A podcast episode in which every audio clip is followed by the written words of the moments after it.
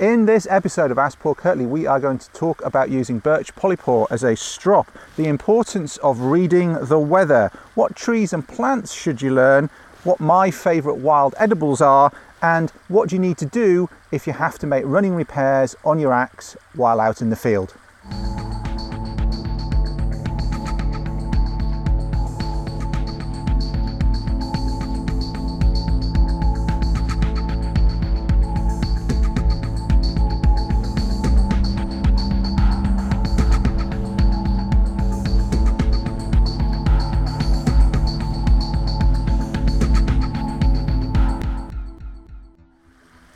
Welcome, welcome to episode 61 of Ask Paul Kirtley, and we are into the 60s properly, which is great. It's cold today, it's frosty. I'm out, I've got my coffee, got my warm coffee while I'm sitting here. I do have a duvet jacket in my bag if I need to put that on, but I'm feeling quite cozy at the moment. Got a nice merino wool base layer on, I've got a buffalo special six shirt on over the top of that and then I've got um, my Norrøna Recon the old style one on top of that and I've got this lovely new uh, thicker loop stitch woven merino hat that I bought in Canada when I was there in September. It was way too warm then um, when I was there it was high 20s 30 degrees Celsius. I did that trip on the French River. If you haven't seen the video on my blog and the and the blog post around it, check that out because it's uh, it was a lovely trip, and I'm sure if you're interested in that style of journeying, you will learn something from that, even little tidbits. And I've got those new campfire notes section in that journey uh, blog as well. So I'm going to try and do that when I do blogs of journeys. I'm going to try and draw out what I did around the campfire, even if it's just how did I light the fire that day. It might be the same every day, it might be different, but it gives you an insight into how I'm applying my bushcraft skills on a day to day basis, even in the most benign ways, um, things that I might not consider to explain to people or even to relate to people. I've had a few questions on that, or quite a few questions over the last year or two, and I came up with this idea of adding those in. So check that out, um, the 18 mile island loop on my blog see what you think there. Um, but anyway, it's a lot cooler now than it was back a few months ago when I did that trip. And I haven't done an Paul Kirtley for a little while. I've been very busy with um, various projects, and um, while I have been out and about, I just haven't had the chance to sit down and record any of these.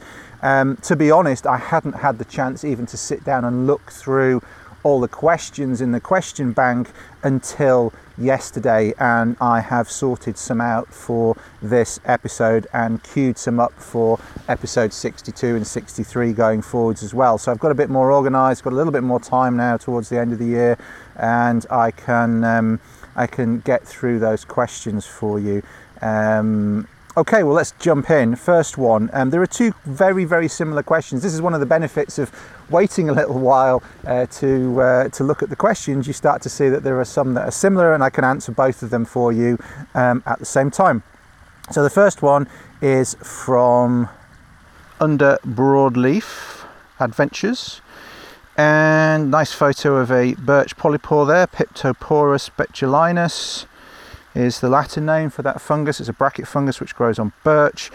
And the question is Hi, Paul. I know there are a number of uses of birch polypore, Piptoporus betulinus, but at this time I'm particularly interested to know how you would go about processing it into a strop.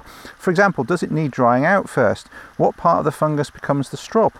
Would you glue it to a piece of wood, etc.? Many thanks and thank you for all the free information you're putting out. P.S. I'm loving the Paul Kirtley podcast. All the best, Nick Piers. Well, thanks, Nick. I'm glad you appreciate both Ask Paul Kirtley and the Paul Kirtley podcast. Um, the other very similar question that I got, Nick, um, was from Andy. Similar question. Hi, Paul. This is by email. Hi, Paul. Hope you're well. I have a query about birch polypore. I've read that you can dry it out, then trim it down and glue it to a wooden board and use it as a strop. I was wondering if you have done this and how efficient it is as a strop compared to a leather strop. Thank you for taking the time to make these videos. They have proved useful many times. Well, I'm glad you also enjoy and find these useful, Andy. Very, very similar questions from both of you there, Nick and Andy, using birch polypore as a strop. So what you need is one, like the one that was in the photo, that's relatively decent size, that's quite broad, um, and that you're going to be able to take a flat section from crossways. So you've got that slightly browny grey outer dermis which you can peel away and makes very useful elastoplast um, uh, coverings for cuts, that type of thing you can use them for. There's lots of other uses for birch polypore as you mentioned, we won't get into that now but inside it's pure white. It's white as the driven snow as they say for, for a fresh one. When they get old they get they get sort of manky and, and and corky and dried up on the inside. And that's not the condition you want. You want it where it's pure white on the inside. And what you want is a nice flat slice of that. So you will want to take a sharp knife perhaps and try and, and, probably better to do it in a workshop than in the field or at least on a kitchen bench or kitchen table where you've got a solid surface to work on and you want to take a as flat a slice as you possibly can. You can leave it a bit thick to start off with but you want it as flat as possible on one side and of a minimum thickness of say at least um, five mil I would say um, don't go any thinner than that because it becomes a little bit uh, fragile. Um, I would say about five mil minimum thickness, um, which would be about a quarter of an inch, say. Um, let me just make sure I got that right. In, in, in, inches, about two centimeters for an inch, one centimeter for half an inch, five mil. Yeah, so about quarter of an inch thickness um, for those of you that are working in imperial. And then yes, stick it onto a board so you've got one solid side, and then hopefully you've cut the other side relatively flat. What you don't want is something really wavy because you need to get that side as flat as, as possible. And again, you need a really sharp tool to do that. Um, slightly ironic given that you're you're using it to strop uh, something to get it sharp, but you're basically making something that looks like a paddle strop. So you might want to do that as a little carving project first to carve a little paddle, like a elongated, quite thin chopping board, if you like, with a little bit, little bit of a handle, and then you can stick, you can glue this strip. And again, so the bigger the polypore that you can take a flat section out of crossways, the longer strip you're going to get, and then you can glue that onto the board. And then if there are any undulations on the top, then you need to carefully remove those to get it as flat as possible. It is quite soft.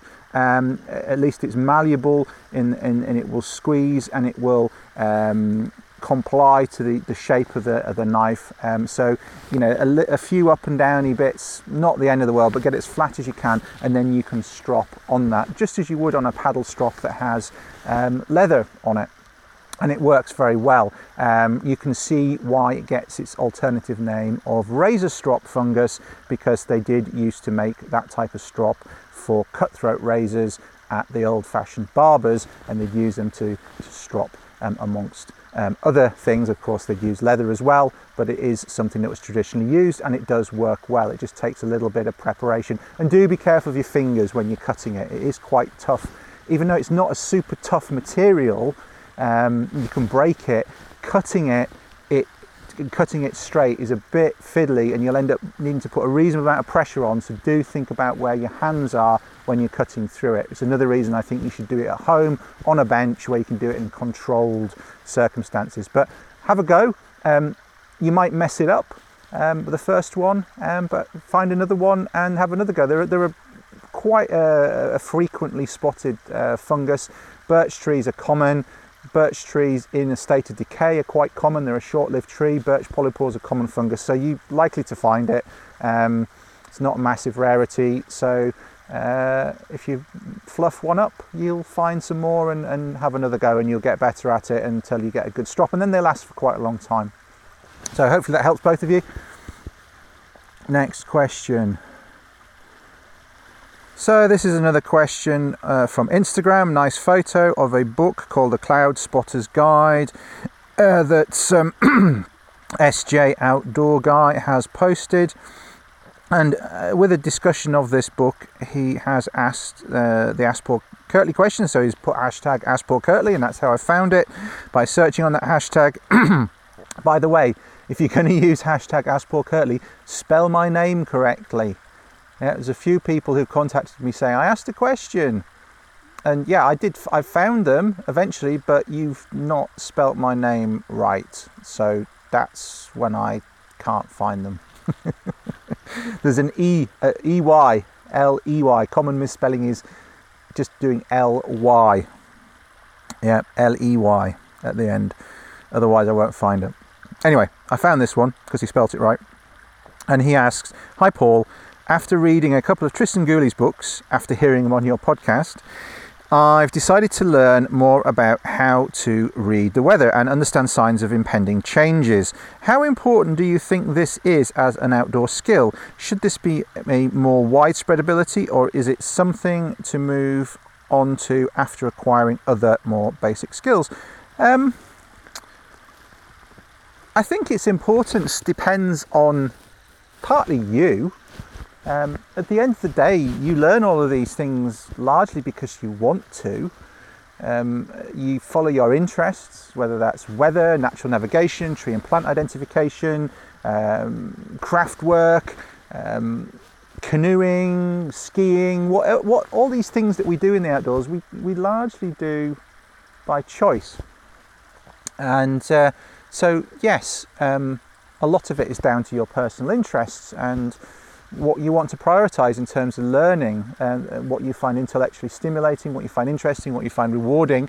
But clearly, there are some activities in the outdoors where the ability to understand the weather is important, and there's some terrains where it's more important than others. Um, I would say if you're in the mountains and you're in the hills, you need to have a good understanding of the local weather conditions for where you're operating, where you're hiking, where you're climbing, so that you can see what's going on with the weather. Of course, you can use modern technology, you can use weather forecasts and all of those things, but still having an understanding of what different types of clouds do, what types of weather come under certain circumstances, and of course, the weather can be highly changeable in the mountains and not always are the local um, factors and the local effects and the local conditions reflected in the more macro um, forecasts. And so, having an understanding of what's going on, particularly in the mountains, I think is very important and, and rightly so. Um, other times when it's important, if you're out in a canoe, particularly if you're out in open water, um, you need to have an understanding of the wind in particular um, and what might be changing in the distance. You might be uh, looking for thunderstorms. You don't want to be out in the middle of a big lake in a thunderstorm because uh, you're the highest thing on it. Um, so there are circumstances there where being able to read the weather is important. And of course, if you're on an, a wilderness expedition, you might not have all your electronic gadgets connected to the internet in the way that we do on a day to day basis or, or, closer to home. Um, I think that will come eventually. I think eventually we'll have more access to satellite uh, connectivity when we're in wilderness places, and certainly in terms of data. And we'll probably end up having more data with us as a, certainly as an option in the next decade or two um, than we've ever had before. Um, so that's something, but now I think if you're on a trip, out in the wilds where maybe you have got a satellite phone with you, but that's just for emergencies or touching base occasionally, you're not going to be necessarily calling in every day for the weather. And even if you did get a macro forecast for the area you are, again, micro conditions can vary local conditions can vary so having an understanding of the weather conditions in your area looking to see what's going on can be important and again if you're out in really cold places in the winter having an understanding of what's going on with the weather and in particular having an understanding of what indicates it getting colder. Um, I've probably mentioned this before, and I do keep meaning to write a blog on it because I do have some photos. But one thing that you notice if you're, say, um, out living in a heated tent and the stove's just ticking away and there's a bit of smoke coming out the chimney. One of the things you will have noticed, I'm sure, if you're a, if you're a regular winter camper, is when it starts getting colder and you get cold air pushing down, you'll see the smoke going across and up and then it will almost look like it's hit a glass ceiling um, and it'll be going then across vertically, almost have a straight line delineation at the top of it where you can see that layer of cold air coming down. And that's often an indicator that it's going to get a lot colder, and you often see that towards the end of the day as, as it starts to get colder. But equally, if you see it at any other time, um, it's going to be an indication that things are getting colder. And so, again, it's what's important in that environment. If you're in a really cold environment to start off with and it's getting colder, you, you want to know that. If you're out on a big lake and the wind's getting up or there's a storm coming in, you want to know that. If you're in the hills and you've had good conditions but the wind's getting up, rain's coming in, visibility is going to go down, thunderstorms again, you want to be able to know that. So I think being able to read the weather conditions is a valuable skill in many different aspects of being in the outdoors. And then over and above that, of course, you've just got the the the pleasure, if you like, of knowing, of, of, being familiar with what's going on. You're not wandering around nature like some little robin flying around. Um, you're not wandering around nature like some sort of confused child that doesn't know anything about it. You, under, you can understand all nature's signs, including the weather, then you feel much more comfortable and much more connected with it. Um, and so it's very valuable, I think, from that perspective as well. The more you can know about the natural world around you and how you fit in with it and how you interact with it, the better. Good question. I like that. And Cloud Spotter's Guide is a nice book to read. Um, trees and plants to learn. Another Instagram question. You can see I hit the Instagram um, hashtag search hard um, in putting these questions together. This is from HF Survival School and posted a nice picture of a water filled gorge in his part of the world. And this question is I have watched your recent video about how to get better uh, in bushcraft quickly. Uh, very interesting video. I think that was my Bushcraft Show 2017 presentation you're talking about. Um, I can link to that here um, and also link to it in the show notes at paulkirtley.co.uk. And I've noticed a few people coming to my blog and searching for show notes.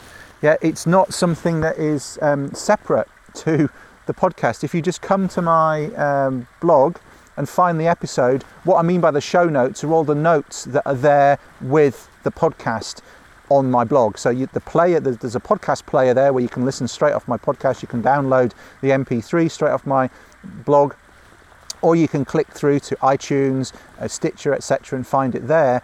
Um, but all the links and information, and also some links to related material on my site, and they could be articles, they could be videos that link into what we talk about on this uh, episode, for example, or they could be on a Paul Kirtley podcast, it could be links to other uh, interviews or discussions with that same guest. They could be links to their social media platforms so you can say hi to them. All of those things are always under that episode on my blog. It's not a separate thing somewhere else. So if you just go and search on Again, top menu, you'll find podcasts and you'll find Ask Paul Kirtley. All the episodes are listed there, or you can just go and find, search on that individual episode, and you'll find all the notes there. Just for all of you that um, might need to know that. So when I talk about show notes, that's what I'm talking about. Um, so I will link to that presentation that he's referring to here in the show notes. Um, he said, very interesting video. Being the first so called bushcrafter in this country, it's quite difficult to learn much without visiting particular places and talking to local elders. I saw the demographics on maps in your video where you showed what plant grows where. Can you please help me out and put me on a path? Tell me what plants and trees I should learn first and what uses do they have. Knowing what is available in my area, what are the main species I need to know and practice on? Also, what skills are the most important to work on? I'm interested in general bushcraft and well camping. My lifelong dream is to be on a level where I'll be able to live in the woods for at least a month. Uh, and yeah, so that that's the, the question is covered there. So. Um, that's a big question, and it's not one that I'm going to have a complete answer to in this uh, session. Um, there's a lot of learning you want there. It sounds to me like you're being a little bit impatient. Um, you're calling yourself a survival school, and I'm being blunt here. You, if you don't know your basic tree and plant identification and what the uses are where you are, um, you need to learn that first before teaching other people. Um, but um, that's a good goal to have. A lot of people are interested in knives and fire and don't really go beyond that. Um, for me, as I've said before, but I'll keep banging this drum because eventually it will go in. Um, bushcraft is a practical study of nature and natural resources that we can use. Yeah. And then you can overlay ethics onto that, how you use them responsibly, um, in a way that conserves the resources, all of those things. But fundamentally, it is not a glass window between us and nature. We are studying it and we are studying how to use it in a practical fashion. How do we make fire? How do we find food? How do we make cordage? How do we find our way using natural signs?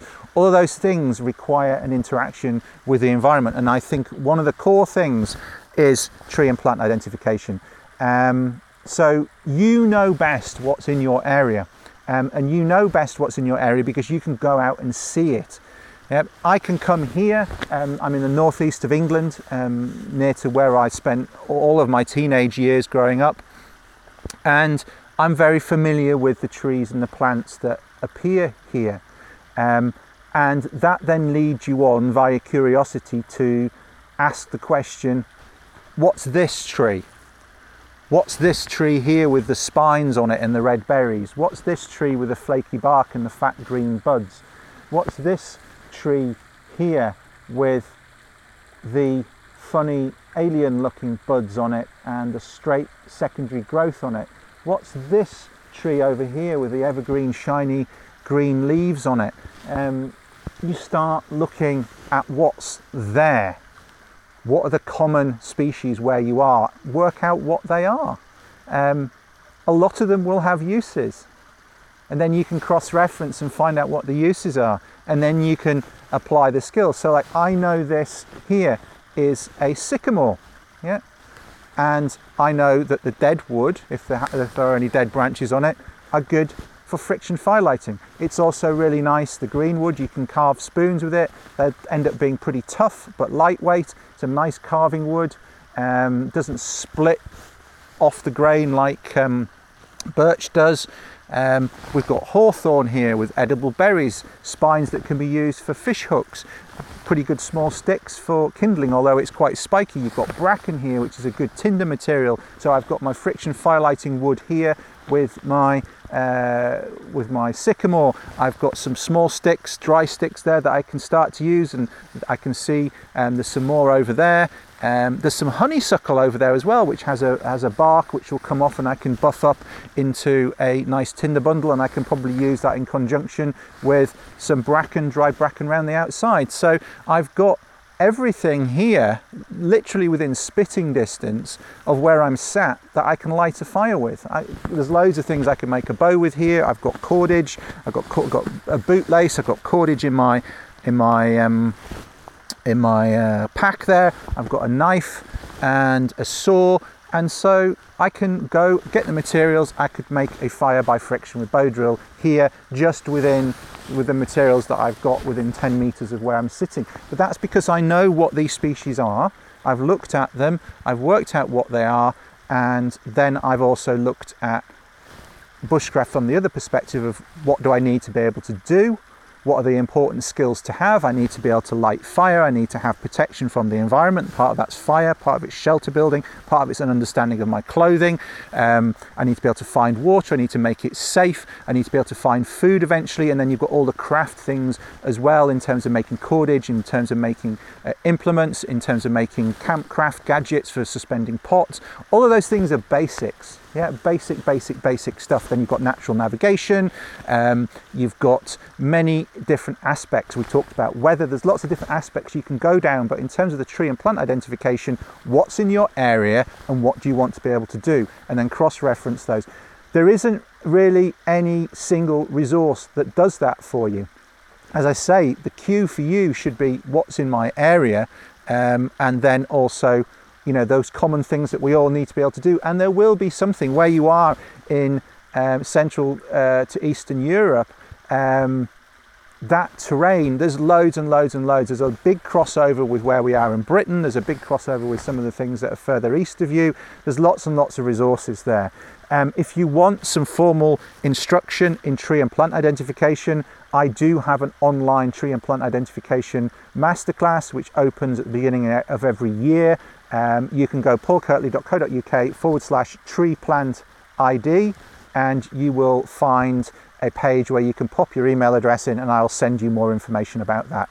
Um, even if you are on my normal email list for my blog, I won't send you all the information. It's a little bit like that mail that you get in your mailbox for something that you don't want. Yeah? If it's something you want, ask for it, go to the page, leave me your email. It's a separate email distribution. I will send you the information about that online course. Um, if you're on my if you're on my blog mail, I might occasionally send out an email to say it's opening again soon. If you're interested, go and put your email. But I'm not going to send detailed information to the thousands and thousands of people that are on my blog distribution because they might not be interested in tree and plant ID. They might be interested in clouds. They might be interested in hunting. They might be interested in canoeing. They might be interested in winter camping.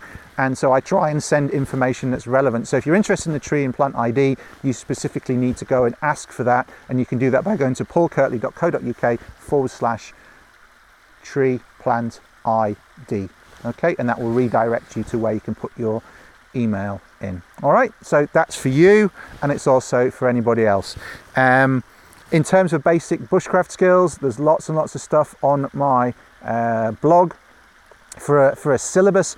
Just go to go to my company, frontierbushcraft.com. Find the elementary wilderness bushcraft course. Look at the syllabus of that course. Use that as a as a guideline for um, for what to learn first in terms of skills, and then also look at what trees and plants you've got in your locality and put the two together.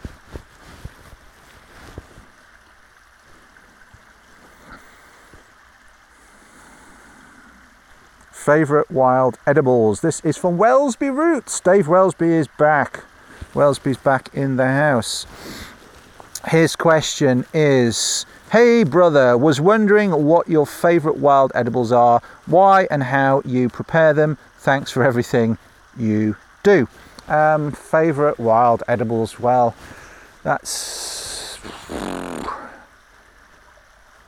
that's an interesting one. Well, okay, depends how we're defining favourite, but cattails. Some people don't like the taste of cattails. I quite like the taste of cattail rhizomes, the ropey roots that you get growing in the silt and underwater, roast them on the fire. Um, they've got a pretty good flavour compared to a lot of wild foods. The energy you get from them, they make you feel good, and they don't taste that bad. Um, taste somewhere between uh, a roasted chestnut and a potato, um, and they're pretty good. And so I quite like those. Simple to collect, uh, although you generally need to get wet, and at this time of year you're going to get cold.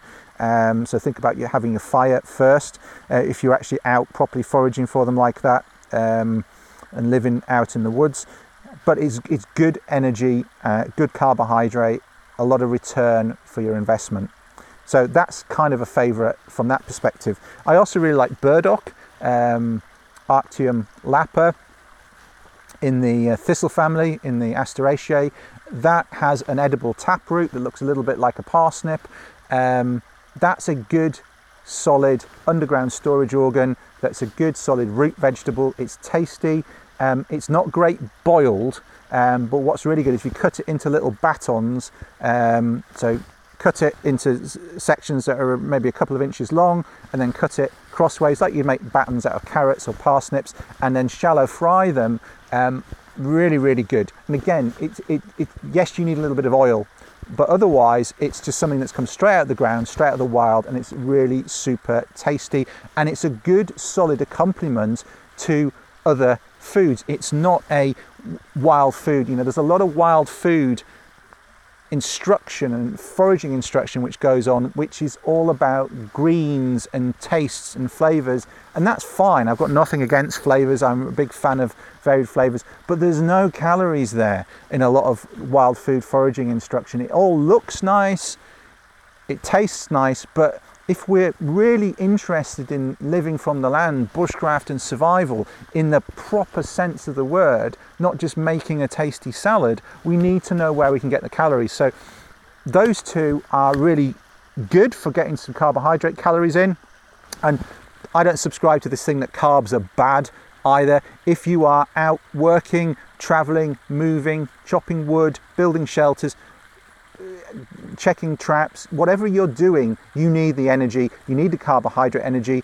Your brain needs the carbohydrate energy um, to think straight and make good decisions. You need to be able to get that type of food from the wilds and they both taste pretty good. So they're favourites, top of my list, both in terms of utility, if you like, but also I think the flavour's pretty good. I, have mentioned chestnuts already. I think it's hard to beat um, if you take a, a, sweet chestnut, whether it's a, a European sweet chestnut or an American sweet chestnut, and roast that on the fire, in the fire, however you do it, on a on a on a griddle. Um, it's hard to beat the taste of a, of a roast chestnut. And again, it's not processed. You're not doing anything to it other than heating it. Great flavour, good energy um, good nutrition. That's a favourite. Um, wild mints, I like wild mints for uh, flavouring and I like them for a tea, for a nice um, mint tea. Uh, what else do I particularly like? Berries, of course, there's some great berries out there. Everything from the ubiquitous uh, blackberry um, through to blaeberries or blueberries. I'm a big fan of those ericaceae berries. I like the lingon berries or, or, the, or the cowberries as they're known in uh, to, to, make a cordial. Um, they're, they're good. Um, I like an elderberry cordial. Homemade elderberry cordial is good. Um, I like a lot of the berry fruit flavors and again, good nutrition, antioxidants, um, sugars, um, lots of micronutrients there as well. Um, so, yeah, I, I, like those a lot. And then Things like um, fat hen, one of the um, one of the leaves, good flavour there. The goosefoots in general, nice flavours in there. Some of the brassicaceae, uh, the mustards, the wild mustards and cresses, got some good flavours there. I, I, like those a lot as well, like wood bitter cress, um, lady smock, cardamine pratensis um, nice hot mustardy flavour in the leaves. And I'm just kind of off the top of my head here, but they're, they're, what, they're ones that spring to mind that I really look forward to finding. I really like the flavours from. And uh, yeah, that, that's probably a good enough list for now. I'll probably think of more after I finish recording, but they're all firm favourites, definitely.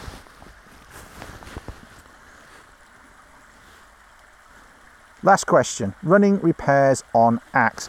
And I apologise to you, John, for taking so long to answer this. I've, for some reason, missed the question at the time. I think I possibly just saw the photograph. There were a lot of photographs from the Bushcraft show posted at the time of me, of Dave Canterbury, of other people, of, of, of things that people had been to our display on the Frontier Bushcraft stall. Um, my uh, live Ask Paul Kirtley that I did on the stage, and I, I, I, just didn't register that there was a question attached to this. Apologies, John.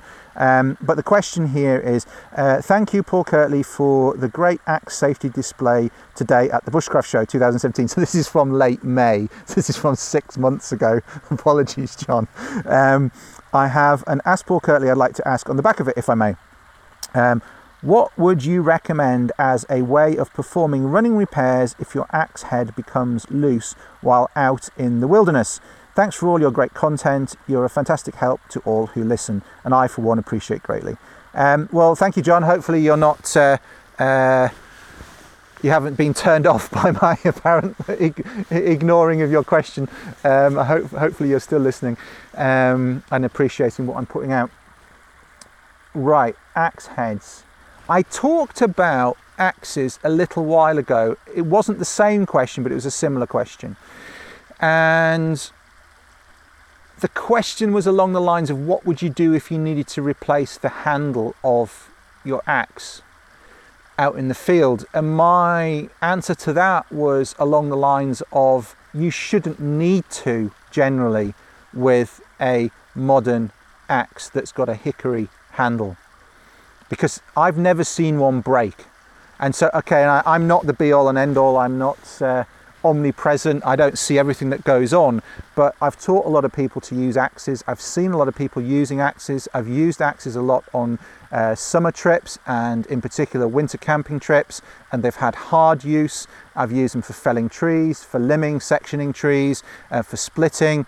Um, and I've never seen something like a Gransfors Bruk handle break. I've had them that have been a bit subpar when they've arrived, like it looks like there's a bit of a crack in them, and I've either replaced the whole axe, sent it back and got another one, or I've replaced the handle. Um, but I've not had a good handle that's been inspected. You know, you, you do, you should check your axe.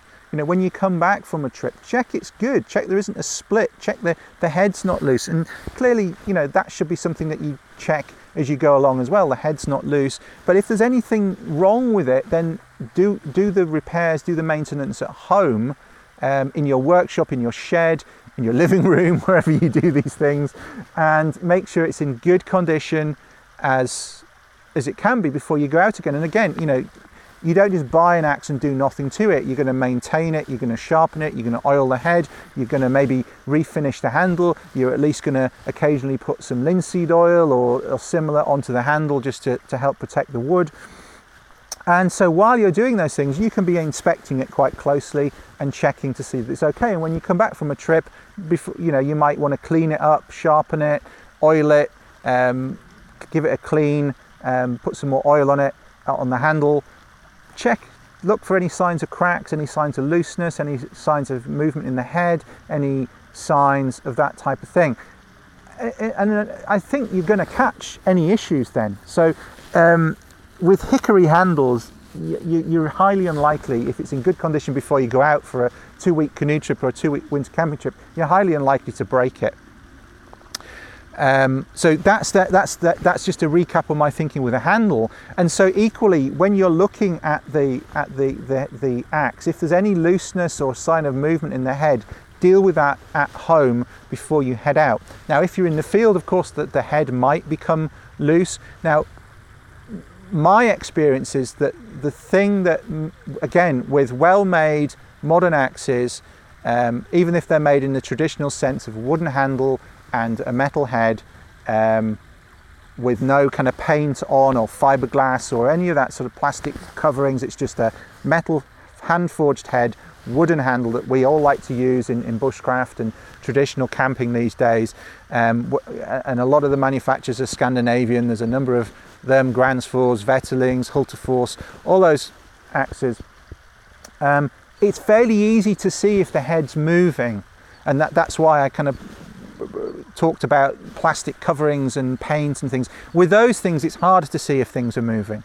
Um, but if, if, if, if where the head has been for some time becomes open to the air, there will be a different in color, difference in colour in the wood, and you can see that the axe is starting to, to move. The axe head's starting to move. Now, in my experience, as I was about to say, the thing that causes axe heads t- to, to become loose typically is misuse of the axe, and people using an axe on other axes, on splitting wedges when the axe isn't tempered to be hitting onto metal, hitting heavy um, metal implements, hammering metal posts, metal stakes, big tent, tent poles, uh, tent pegs, the metal ones that you use for staking out marquees and big tents. Those type of things are what damage your axe. Um, hitting rock, um, possibly. I've not seen that, but I guess in theory that could happen. Hitting something that's too hard to hit with the axe. Now, the bit of the axe is tempered to be quite durable.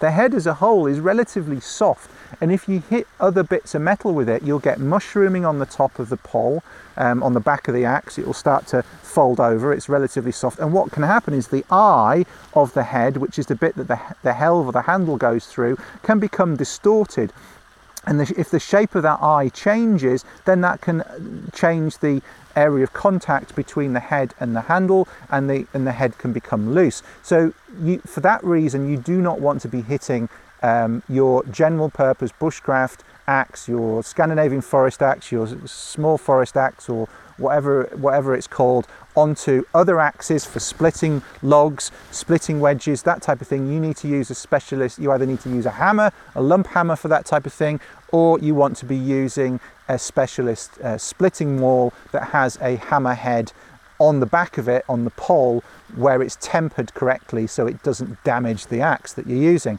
and some of the specialist splitting mauls have that and that's what you should be using on metal where particularly where you're splitting that's where most people damage their axe head if they're going to misuse. And i've seen plenty in cabins as i've been traveling around the world. You go into the woodshed people have been smacking two axes together and they're in really bad shape the, the, the head is loose. So as long as you don't do that um, it's unlikely. Getting the thing wet is more likely to cause the uh, the wood to swell um, and therefore make it tighter. So that wouldn't cause it to come to come off.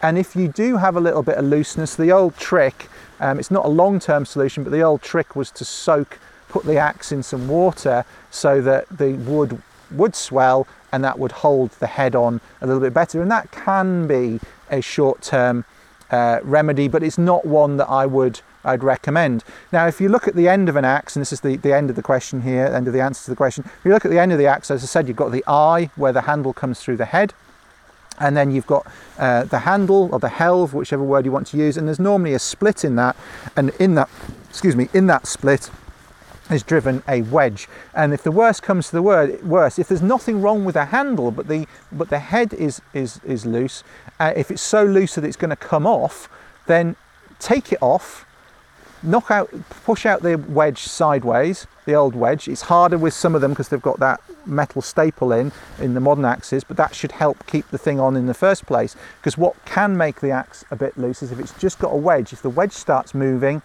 the wedge comes out a bit, then that splaying of the handle comes in a bit and then the head can start moving. So the harder it is to get the wedge to move, the less likely you're going to need to do this anyway. But um, if you can get the wedge out or get the head off and then get the wedge out, make another wedge and knock it back in. Um, that would be a, a, another remedy. That's that's easier said than done. That process that I've just talked about, um, which is why rehandling axes sometimes requires you to saw the uh, the helve below the head. Some people even burn them off. Um, but there are issues with tempering and things potentially there. Um, but yeah, Generally, you're not going to need to do it. Old, old quick fix was to soak it in a, in a bucket of water. Um, but equally, if the issue is the is the wedge coming loose, there are things you can do about that. If you've got a knife, you can find some hardwood. You can make another wedge. You can knock it in. You can you can do that as long as the handle is fine. And as I say, with the modern hickory handles, you're highly unlikely to to break the handle. That's just a realist realist's view of what are you likely to have to be able to do um, while you're out and about. And that brings us to the end of episode 61, and it is chilling off here. Uh, the sun is starting to go a bit, it's chilling off, and I'm going to get a move on. I can feel my feet starting to get a little bit cold, which is always uh, a sign not just that your feet are cold, but the whole body is cooling down. Your body is not sending as much warm blood to your extremities. Um, your muscles are not pumping blood around um, in, into the into the through the feet, and um, everything's starting to close down. Your body's keeping the uh, the blood close to the core, and that's a sign that it's not just my feet that need warming up; it's me as a whole that needs warming up. And I will do that by uh, carrying on with my hike. So thanks for listening. Do check out the uh, tree plant ID link if you are interested in my tree and plant identification masterclass, which will be open into the new year um, for a little while, and then we go through the course of the year. Um, it closes and it doesn't open again until the end of the year, the beginning of the year. Um, we have a new enrolment of people coming in, and then we all go through the year together, um, that cohort of people. So if you're interested in me sending information, no obligation, of course, um, but I will send you full information, background information on why the course is structured the way it is, how the course is structured, what my approach is. Um, I'll send you all of those things if you go to paulkirtley.co.uk forward slash tree plant ID. and links will be in the show notes. Links there on YouTube. And if you're listening, continue with what you're doing your drive, your hike, your gym session, whatever you're doing. Enjoy that. And if you're watching, um, enjoy. See you on the next video. Don't get stuck on YouTube for too long if you're on YouTube. there, are, there are more things to do than, than watch YouTube all day. But anyway, I will get on. I'm rambling. Um, I'll have another hot cup of coffee and get on my way with the rest of my walk. Take care. Thanks for listening. And I will hope to see you on another Ask Paul Kirtley before too long. Um, it's been too long since the last one. Um, part of the part of what I've been working on are some online projects. Um, and also working on putting together some trips for next year. Bloodvein trip um, coming up again next year, and uh, various other things that are new, new programs at Frontier Bushcraft. Of course, I'm not here to sell things. I'm just here to make things available to people. You know about Frontier Bushcraft. If you're interested in any of the courses, any of the trips, you can go to frontierbushcraft.com and find them there. If you've got any questions, drop me an email um, or a tweet. Tweet's quite good for questions um, if you want a, an immediate answer as opposed to an Ask Paul Kirtley. Anyway, that's it. Yeah, a few calls to action there at the end and a few offerings, and I will see you again soon. Lots going on. Take care. Cheers.